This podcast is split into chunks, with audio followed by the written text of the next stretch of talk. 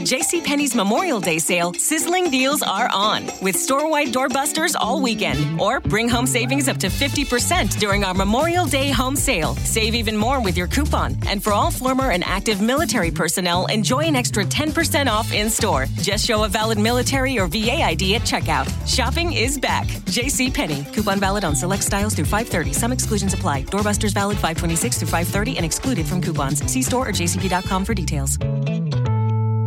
Ma e se io adesso vi chiedessi: hai cagato?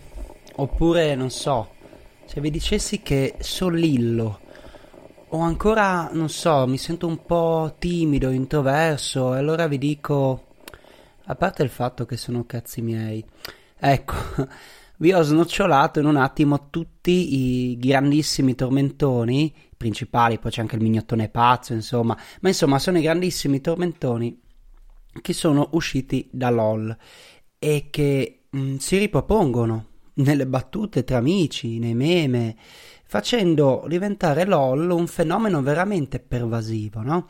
E nel bene e nel male LOL fa parlare di sé. Tant'è che appunto la sua eco permane dopo un mese e fin da subito si è parlato di una seconda stagione. Quindi non si può dire che LOL non abbia fatto un certo clamore. E approfittando di questo fenomeno mediatico, voglio proprio fare una riflessione sulla comicità, sulla risata e per certi aspetti anche sul ruolo del comico, o meglio dei rischi che il comico ha, deve in qualche modo mettere in conto nel fare appunto il comico, quali sono i rischi nell'essere comici. Spero quindi alla fine di questa puntata di aver capito qualcosa in più eh, sulla risata e su quello che ci fa ridere, perché. Ma allora partiamo innanzitutto da un presupposto, cioè che cos'è la risata? La risata è qualcosa, è un qualcosa di prettamente animale.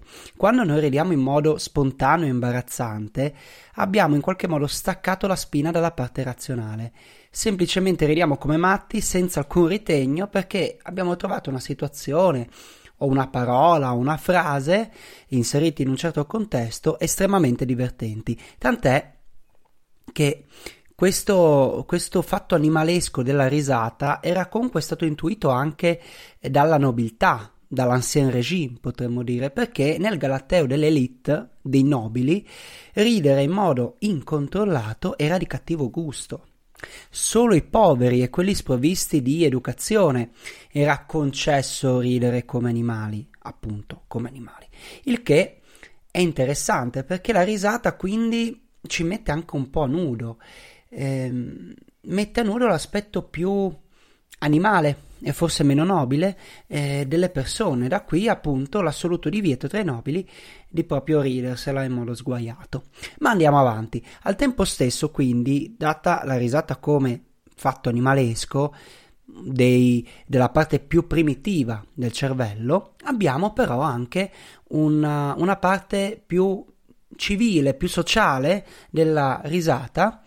Eh, infatti la risata, lo dice anche Bergson, ha un significato sociale.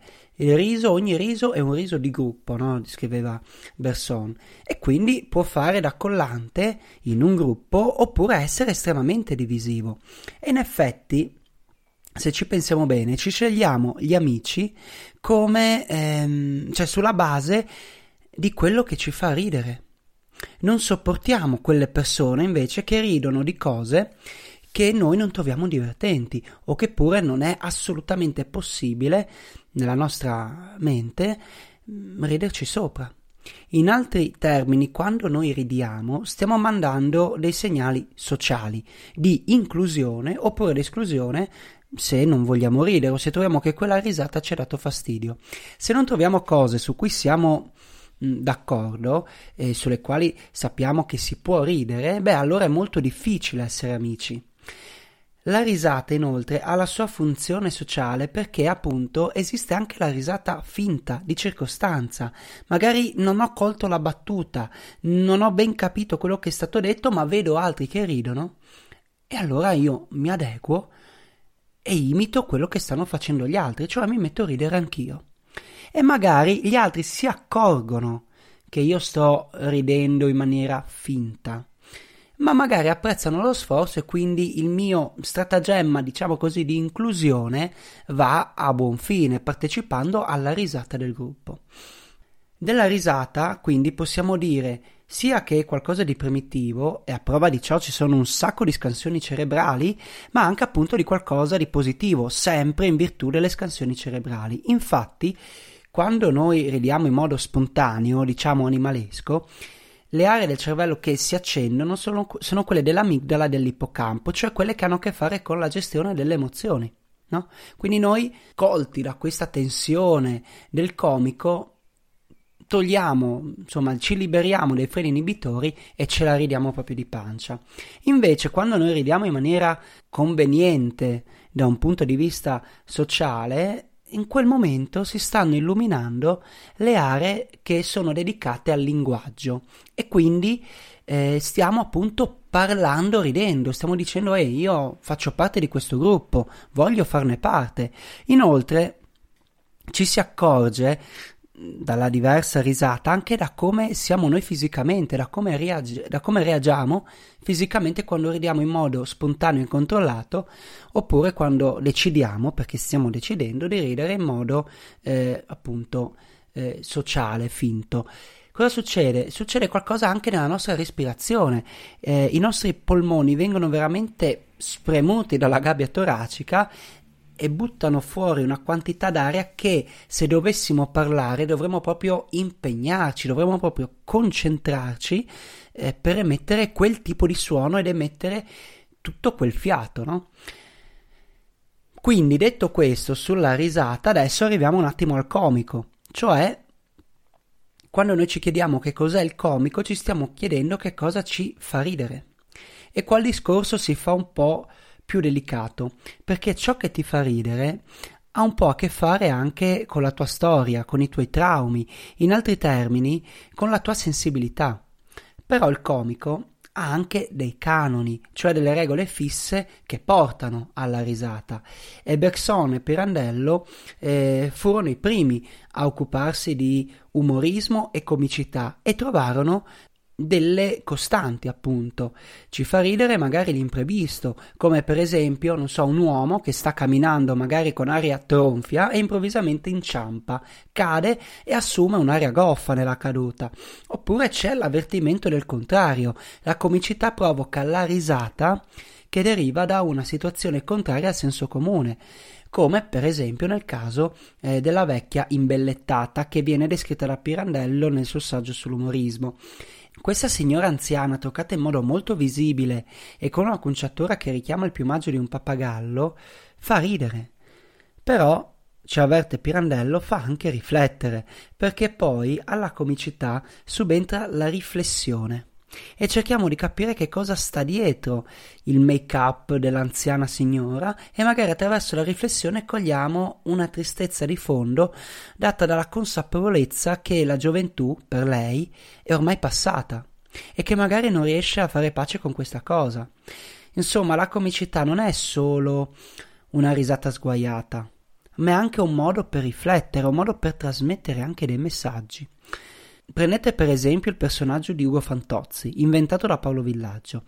A Fantozzi succede di tutto, è l'ultimo degli ultimi e gli capita ogni tipo di incidente, ogni cosa gli avversa, la sua vita coniugale non lo soddisfa e ha una figlia che ha dei tratti scimmieschi.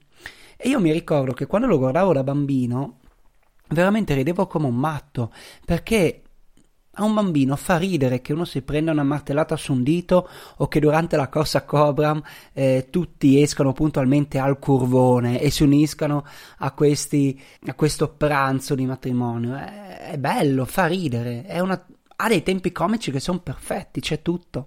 Però guardandolo con occhi da adulto, eh, dietro a quella comicità c'è un uomo che soffre, c'è uno sfigato che non gliene va dritta una, eppure fa ridere. E questo continuare a ridere ci permette di aprire una parentesi, cioè continuare a ridere su queste sfighe, insomma, ci permette di aprire una parentesi sul lato oscuro della risata, cioè il concetto della Schadenfreude, che è un termine tedesco che indica una gioia maliziosa, un piacere che è provocato dalla sfortuna altrui. Quando a una persona che ci sta antipatica succede una disgrazia, che per carità non deve essere mortale, eh, ma insomma mi succede qualcosina, noi godiamo come ricci, eh, ci prendiamo gusto, e se il contesto non ci permette di ridergli in faccia, beh, almeno conserveremo il ricordo con piacere. Ma a cosa serve la risata in questo caso? Beh, questo tipo di gioia indica l'esistenza di un profondo impulso umano a rafforzare la propria autostima attraverso le disavventure altrui. Inoltre, tale sentimento eh, deriva probabilmente da un senso di equità, in quanto è più probabile che lo proviamo quando riteniamo che l'evento sia una meritata punizione, che la sfiga capiti a qualcuno che se la merita, come per esempio un uomo borioso, quello di prima, oppure che un disonesto perde la sua fortuna. Ecco, lui ha ottenuto la giusta punizione e io ci godo. E in effetti può essere vero, perché noi non proviamo Schadenfreude quando ehm, è la casa di un povero a bruciare, perché la persona in questione non rappresenta una minaccia per la nostra autostima. Però in fondo è la stessa cosa ehm, che capita quando guardiamo Fantozzi oppure quando guardiamo Stanlio e Olio. E in qualche modo, secondo me, noi esorcizziamo quelle cose, ehm, quelle sfighe, ridendone, no? Proprio. Convinti che a noi quelle cose non possono succedere, e quindi ci riteniamo, magari anche in modo sbagliato, più furbi e magari a riparo da tutte quelle disavventure, e noi ne ridiamo. E ora veniamo a LOL. Che cosa c'entra LOL con tutto questo che ho detto? La comicità, il riso, l'avvertimento del contrario e così via? Nulla, non c'entra nulla. LOL da questo punto di vista non si può dire comico.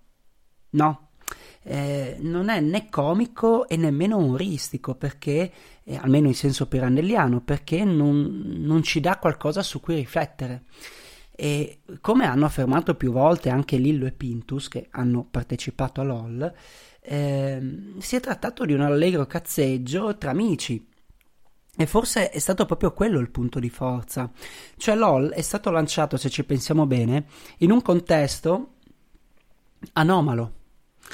E, e quel cazzeggio che non è possibile a causa del coronavirus e, e delle limitazioni che abbiamo nel vedere i nostri amici, questo ci ha dato un po' una boccata d'aria, no? E, e non è una questione, non so, di essere un po' sofisticati, no? Con l'umorismo difficile. Semplicemente non c'è nulla di comico dal punto di vista tecnico. Comunque io ammetto, io l'ho visto, l'ho guardato LOL, e in certi pezzi, cioè Lillo che spiegava l'ovvio e Elio che fa il tip tap, a me hanno spezzato, cioè veramente io, io non ce la facevo, ridevo come, come uno scemo. Ma da un punto di vista tecnico, ripeto, non è comico, è divertente perché magari loro non possono ridere e quindi fanno facce assurde per trattenere la risata, ma tutt'al più è buffo, non è comico. E il botto, secondo me, è stato proprio nel contesto. È chiaramente qualcosa di nuovo, quindi il nuovo magari ti diverte, lo guardi con curiosità e dici: ah, questa cosa non l'ho mai vista prima. Però riflettendoci bene, in, in questo caso, in LOL, i comici hanno smesso di fare i comici. Cioè, non, cioè, tranne per qualche personaggio o numero sul palco, non c'è stata comicità, se non appunto nel fatto che potevano ridere. E qua arriviamo anche al ruolo del comico, cioè quali sono i rischi del comico nel fare il proprio mestiere, e quali sono stati e quali sono semmai i rischi che un comico che fa LOL si deve assumere. Il rischio è quello di fare la fine di Martellone, se non ricordo male, che era ehm, un attore, un protagonista minore della serie Boris, quella con protagonista Pannofino e la stessa Guzzanti che ha partecipato anche a LOL, eh, in cui Martellone, eh, comico in crisi, noto per aver fatto solo uno sketch, una battuta, una catchphrase così simpatica che era buccio de culo, lui diceva buccio de culo e la gente schiattava da ridere, no? E quindi lui viene chiamato a, in Boris per dare una linea comica alla serie tivù, agli occhi del cuore, e gli fanno dire buccio di culo, no? e, e Martellone viene ricordato come per quello che dice buccio di culo. Ora non vorrei che la stessa cosa, mi dispiacerebbe se la stessa cosa dovesse succedere anche a Lillo. Cioè Lillo non può, per, per, la, per la carriera che ha e anche per il tipo di comicità che a me quel tipo di comicità li diverte, di quelli che spiegano l'ovvio, di quelli che ti fanno ridere così con le battute semplici senza ricercare chissà che cosa, eh, rimanendo molto terra a terra. Infatti io Lillo e Greg li seguo anche su sei uno zero e quel tipo di comicità è proprio il mio pane, mi piace un sacco. Ma vabbè, eh, sarebbe appunto insomma brutto se Lillo rimane quello di Sollillo, no? Oppure se Pintus rimane quello di hai cagato, cioè eh, sarebbe veramente triste, però il rischio è quello, è quello di rimanere intrappolati nel tormentone, un po' quello che è successo a Daniel Radcliffe eh, quando ha fatto Harry Potter. Rischi di rimanere Harry Potter quando magari sei un attore valevole, valente, eh, puoi fare tanti altri ruoli, quindi bisogna, cioè, eh, poi loro fanno i loro conti, immagino che sappiano quello che fanno, però il rischio di rimanere chiusi nel proprio tormentone può essere avvilente. E per il resto sì, LOL eh, è stato criticato anche in maniera, da un punto di vista secondo me sbagliato, nel senso che se uno cercava appunto il prodotto comico, i tempi, cioè non i tempi ma le modalità e i canoni della comicità, ha sbagliato programma. E, è come un critico, non so, culinario abituato ai ristoranti Michelin che va in una sagra di paese e comincia a giudicare il piatto. Cosa giudichi un piatto di una sagra? È chiaro che è molto diverso rispetto a, a uno stellato, a un Michelin. E, e così, allo stesso punto, la critica, secondo me anche fin troppo feroce, che è stata fatta nei confronti di LOL, lascia il tempo che trova, perché uno deve anche contestualizzare quello che sta guardando. Sto guardando dieci persone che stanno cazzeggiando, può essere che mi diverta, può essere che no, ma è finita lì. Non ha senso parlare di comicità stretta, ecco. E niente, questo è, è quanto. E mi sembrava comunque eh, partire da LOL per capire che cos'è la risata, che cosa fa ridere, che cos'è il comico. Penso che LOL sia stato un buon punto di partenza, perché così ci stavo pensando su e ho detto ma vediamo cosa diceva Bergson, cosa diceva Pirandello. Chiaramente Bergson sarebbe d'accordo con, la, con LOL, perché in fondo, e qua ve lo leggo, eh, LOL è comico secondo Bergson perché è fatto da persone, è umano. Infatti diceva nel suo saggio sull'umorismo, no, eh, sul riso, quello dell'umorismo di Pirandello, il comico, dice, non esiste al di fuori di ciò che è propriamente umano. Un paesaggio potrà essere bello, grazioso, sublime, insignificante o brutto, ma non sarà mai ridicolo. Rideremo di un animale, ma perché avremo sorpreso in esso un'attitudine d'uomo o un'espressione umana. Rideremo di un cappello, ma ciò che metteremo in ridicolo non sarà il pezzo di feltro o di paglia, bensì la forma che gli uomini gli hanno dato, il capriccio umano di cui esso, il cappello, ha preso la forma. Quindi questo è quanto, spero di avervi dato così un modo di riflettere anche su una cosa che è veramente mh, così sciocca, uno non ci pensa, ma anche la risata può aprire degli scenari eh, filosofici e in proposito, sci- eh, filosofici e scientifici chiaramente. A tal proposito troverete in descrizione il link che vi manderà un video YouTube, è una TED Talk, dura diciassette minuti, meno del mio podcast, madonna, devo veramente ridurre i tempi, in cui ehm, si parla appunto della risata. C'è questa signora Sophie Scott che spiega perché ridiamo, come, come, come ridiamo, appunto la distinzione che ho fatto all'inizio, e cosa succede nel cervello quando ridiamo.